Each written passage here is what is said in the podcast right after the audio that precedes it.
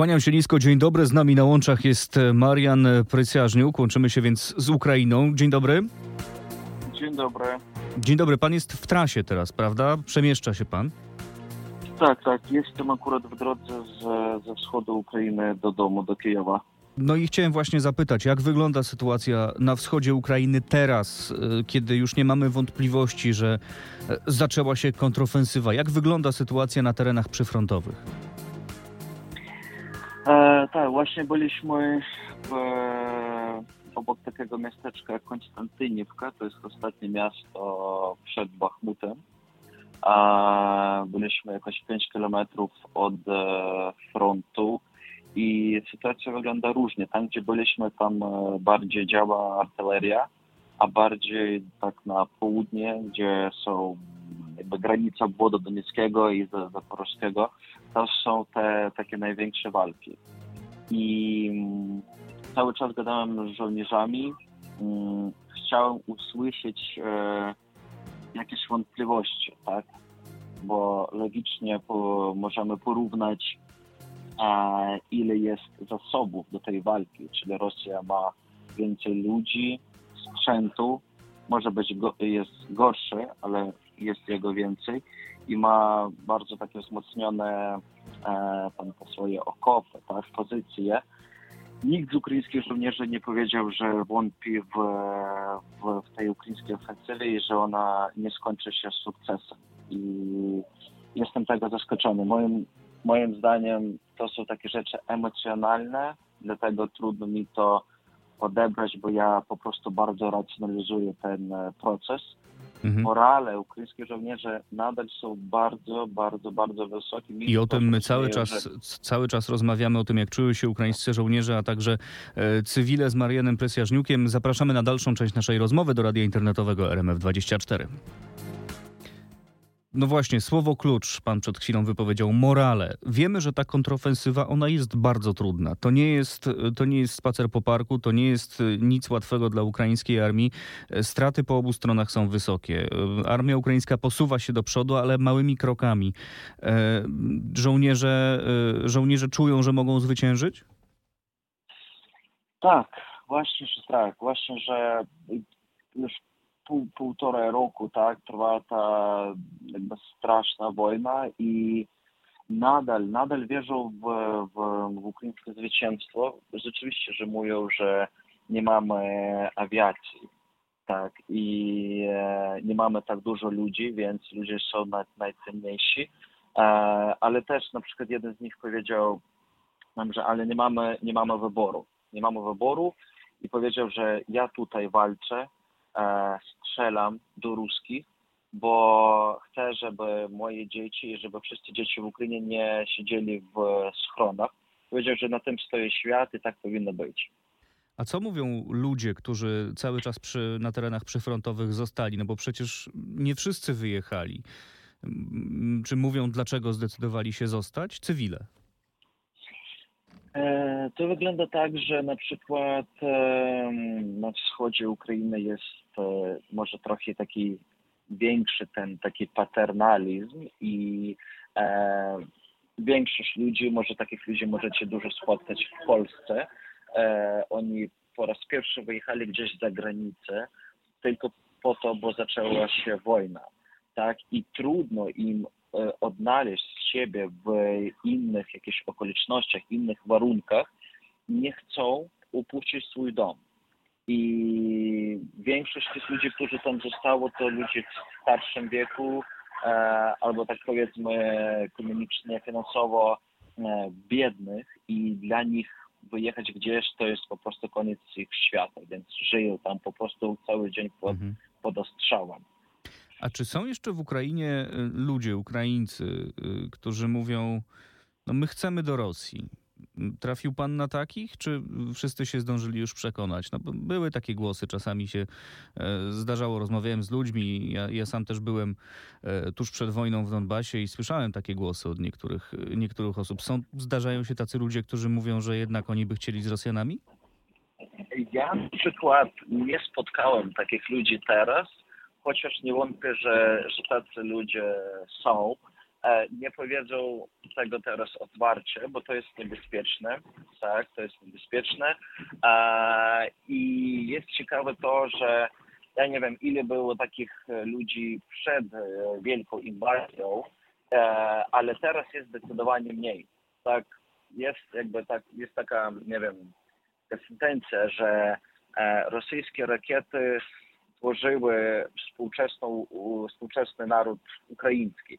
Nawet Ukraińcy, którzy posługiwują się językiem rosyjskim, e, żyją na wschodzie, na południu, nienawidzą teraz Rosji.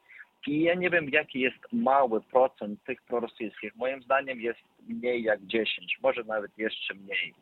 No myślę, że wiele osób zdążyło się przekonać, widząc to, co Tak, robią cywilom e, Rosjanie, jak bombardują ukraińskie Tak. miasta dzień w dzień, więc no trudno tutaj, e, trudno tutaj nie zmienić zdania, nawet jeżeli ktoś miał inne. Pan Tak. pomaga e, od początku wojny, prawda? E, Armii i Tak, cywilom.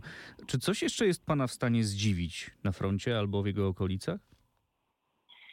E, więc e, nigdy mnie nie zdziwiło rosyjskie okrucieństwo. Jak się stała Bucza, a potem Mariupol i jeszcze dużo rzeczy oni zrobią e, okropnych i okrutnych, ja nie jestem zdziwiony, bo znam historię i Rosjanie zawsze tacy byli.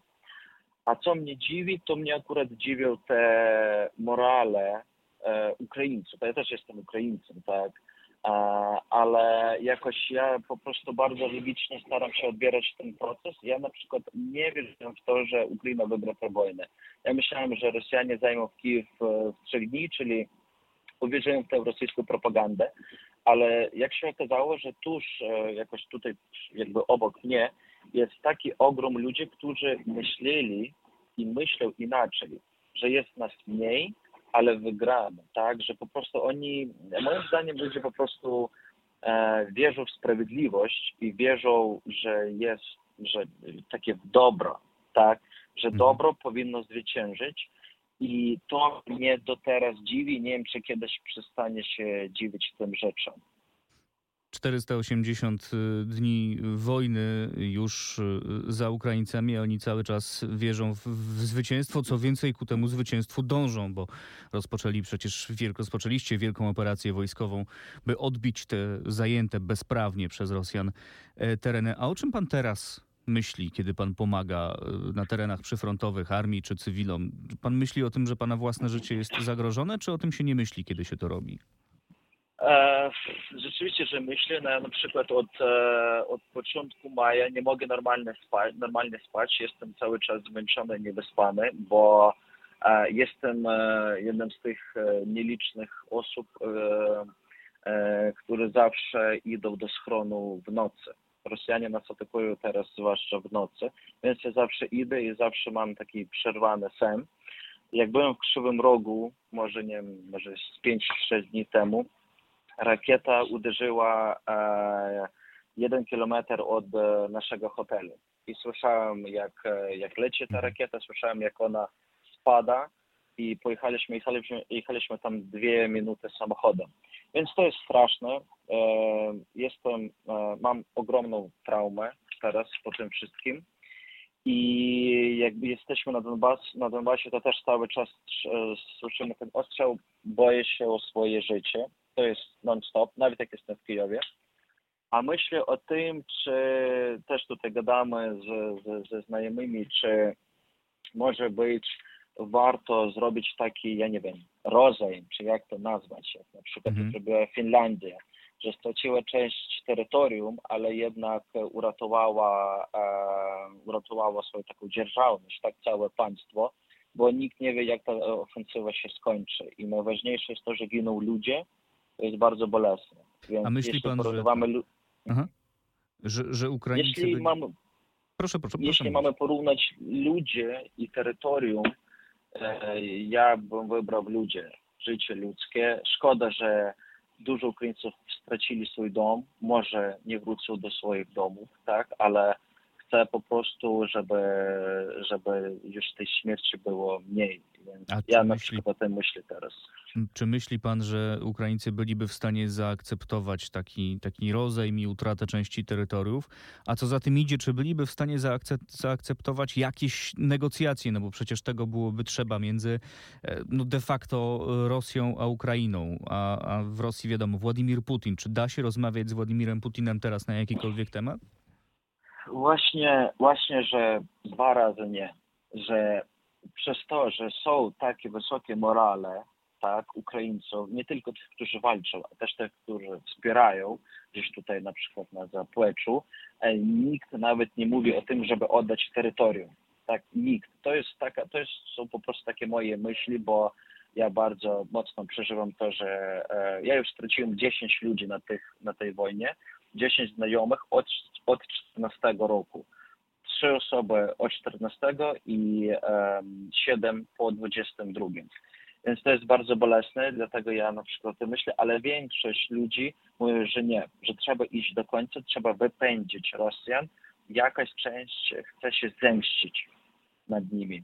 A druga rzecz, że rzeczywiście nikt, ja też nie, nie wierzymy w słowo Putina i też Rosjan, więc gdybyśmy mieli więcej samolotów, więcej broni, gdybyśmy przerzucili wojnę na terytorium Rosji, gdybyśmy pokonali to państwo militarnie, a potem politycznie, to byłoby nasze totalne zwycięstwo. Ja na przykład chcę dążyć do tego, żeby wojna była też na terytorium Rosji, żeby zmienić ten system polityczny, jak to było w Niemczech nazistowskich. Czy, y, no, żeby tego dokonać, no to potrzebne jest, zdaje się, jeszcze większe wsparcie. Mówił pan o, e, o awiacji, o samolotach, których, e, których brakuje. Toczy się duża dyskusja o samolotach F-16, które mogłyby do Ukrainy trafić. Piloci się e, już szkolą. E, Jakie są oczekiwania y, Ukraińców wobec Zachodu? Czego, y, czego oni by oczekiwali, na przykład po szczycie NATO, który przecież już za chwilę? E, Czy oczekują jakiejś takiej deklaracji przyjęcia do NATO, czy oczekują, że wtedy będzie decyzja tak, przyślemy wam F-16? E, Czyli decyzja o F-16 już, już chyba jest, już wczoraj czytałem, że pierwsi chyba inżynierowie, technicy, oni już wyjechali na szkolenia, a tuż wkrótce już pojadą e, pierwsi piloci, więc to jest, ja bym nie powiedział, że, że jest tak, okej, dobrze, że są F-16, Szwecja powiedziała, że też e, może dostaniemy te e, Gryfony, e, że to będzie taka, taki game changer. Także jest dobrze, że jest. Jest taka dyskusja też, że e, Zachód, nie wiadomo dlaczego, tak, jakoś bardzo długo podejmuje te decyzje. Co by było, gdybyśmy, gdybyśmy dostali czołgi i samoloty, na przykład jeszcze jesienią? Gdybyśmy zaczęli przygotowywać się jeszcze na przykład rok temu, latem, w czerwcu, w lipcu, może już po prostu żadnych Rosjan w Ukrainie by nie było. I e, czy Zachód nie popełnia błąd, że tak długo przyciąga ze swoimi decy- decyzjami, bo ta wojna nie może trwać e, wiecznie.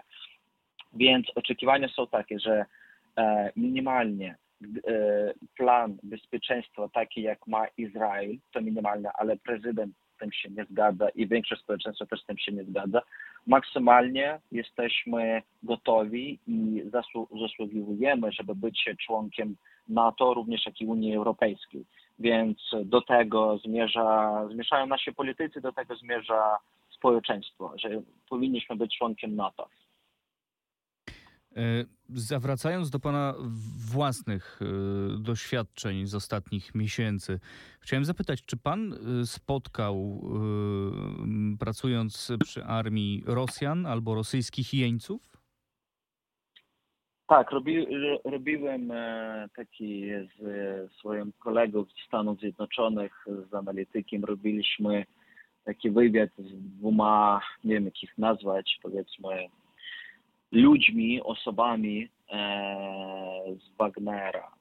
Jeden z nich teraz, e, jak była wymiana na naszych jeńców wojennych, podjął decyzję nie wracać do Rosji, a dołączyć się do, e, do tego rosyjskiego korpusu, który walczy teraz w obwodzie białgorodzkim w Rosji. Mhm. A, a co oni mówili? Co Pan od nich usłyszał? Jak oni usprawiedliwiali to, co, to, co robią? No? Więc ja powiem tak, trudno mi, dlatego powiedziałem, że są osobami dla mnie, bo moim zdaniem, żeby, żeby być człowiekiem, trzeba robić coś, powinien być jakaś, jakaś część tego ludzkiego humanizmu, e, czego nie, nie spotkałem, czego nie zauważyłem, jak z nimi rozmawiałem. Mieliśmy jakoś dwie godziny na ten wywiad, więc e, po prostu tam w tych oczach jest pustka. Nie żałują nic. Powiedzieli, że gdyby mogli powtórzyć ten, ten cały swój szlak, zrobiliby to ponownie. E, Są bardzo wdzięczni temu bandytowi Prigorzynu, bo według nich on im dał taki kwitek, tak, taki bilet, na, żeby wydostać się na swobodę. E, Aha, czyli to są więc- po prostu zwerbowani kryminaliści w więzieniach, którzy Tak. zostali wyciągnięci Tak. z więzienia i wysłani na front, tak? Tak, tak, tak. E, Jeden z nich zabił człowieka w Rosji, siedział 20 lat, drugi za jakieś tam coś, nie wiem, e, miał 3 lata. Więc e, poszli na wojnę zabijać Ukraińców. Moim zdaniem to są tacy ludzie, gdyby im rozkazano zabijać byle kogo, nieważne, że byli Ukraińcy, to może być Azerbejdżan, może być Polska, Stany Zjednoczone, nawet Rosja, Rosjanie, oni by to robili. Im nic nie zależy, na żadnej ideologii, po prostu, nie wiem, po prostu pieniądze, po prostu swoboda, tyle. Ich zdaniem swoboda. No, przerażająca sprawa. Wagnerowcy również przeciwko Ukrainie, Ukrainie walczą i niestety jest to duża siła. E, Ja chciałem Tak. wrócić do pana, do pana jeszcze słów, bo po, powiedział pan y, parę minut temu, że, e, że jest pan jedną z nielicznych osób, które w nocy schodzą do schronów e, podczas tych nocnych alarmów przeciwlotniczych. To znaczy, że co, że Ukraińcy w miastach no nie wiem, przyzwyczaili się do życia w zagrożeniu, czy, czy, czy po prostu już nie słyszą tych alarmów, jeżeli one wyją w nocy, bo, bo, bo one są tak powszechne? Jak to wygląda? Mm, tak, przyzwyczaili się, bo jakby ja, ja widzę to tak, że e, człowiek, tak, on zawsze dąży do jakiegoś komfortu. Jeśli ten komfort był wczoraj, a dzisiaj jest wojna i są te syreny, cały czas zagrożenie, to tak czy owak zawsze, zawsze go szukamy. Szukamy tych jakichś, nie wiem, przyjemnych okoliczności, momentów, jak to było kiedyś. Więc na początku dużo ludzi schodziło do schronu, a teraz jest tak, że wyje syrena i tylko parę nielicznych osób schodzą, bo myślę tak, że jest tylko mały procent, że mnie trafi rosyjska rakieta. Tarcza przeciwrakietowa coraz dalej e, działa lepiej. Um, jakby państwo jest duże, e, nikt nie powiedział, że celują akurat w mój obwód albo w moje miasto, więc można tak spotkać, że nikt, ktoś tam idzie do schronu albo zabiera swoich dzieci, a reszta siedzą na przykład w restauracji i piją koktajla albo, albo kawę. A w nocy na przykład ja schodzę zawsze, i niektórzy moi znajomi też, bo ja widziałem tak dużo zabitych ludzi rosyjskimi rakietami, że od budynku nic się nie zostaje, jak osoba śpi w łóżku i tam spada rakieta, zabija po prostu wszystkich, że nawet nie, nie można znaleźć potem ciał, to ja wolę, nie, nawet może jest tam tych pół procenta, że ja mogę umie, umrzeć, ja po prostu wolę zawsze być bezpieczny, może będę niewyspany i stracę zdrowie, a, ale przynajmniej przeżyję. Więc to jest po prostu mój wybór. Marian Prysaźniuk, e, ukraiński wolontariusz o tych przerażających realiach e, wojny przeciwko e, najeźdźcy, przeciwko e, Rosji. Bardzo dziękuję za tę rozmowę i mam nadzieję, że jak będziemy rozmawiać następnym razem, to już, już będziemy mogli mówić o, o zakończeniu tej strasznej wojny. Dziękuję Dzięki za serdecznie. zaproszenie, dziękuję za wsparcie Polski dla Ukrainy. Dziękujemy serdecznie za tę rozmowę. Dzięki. Do widzenia.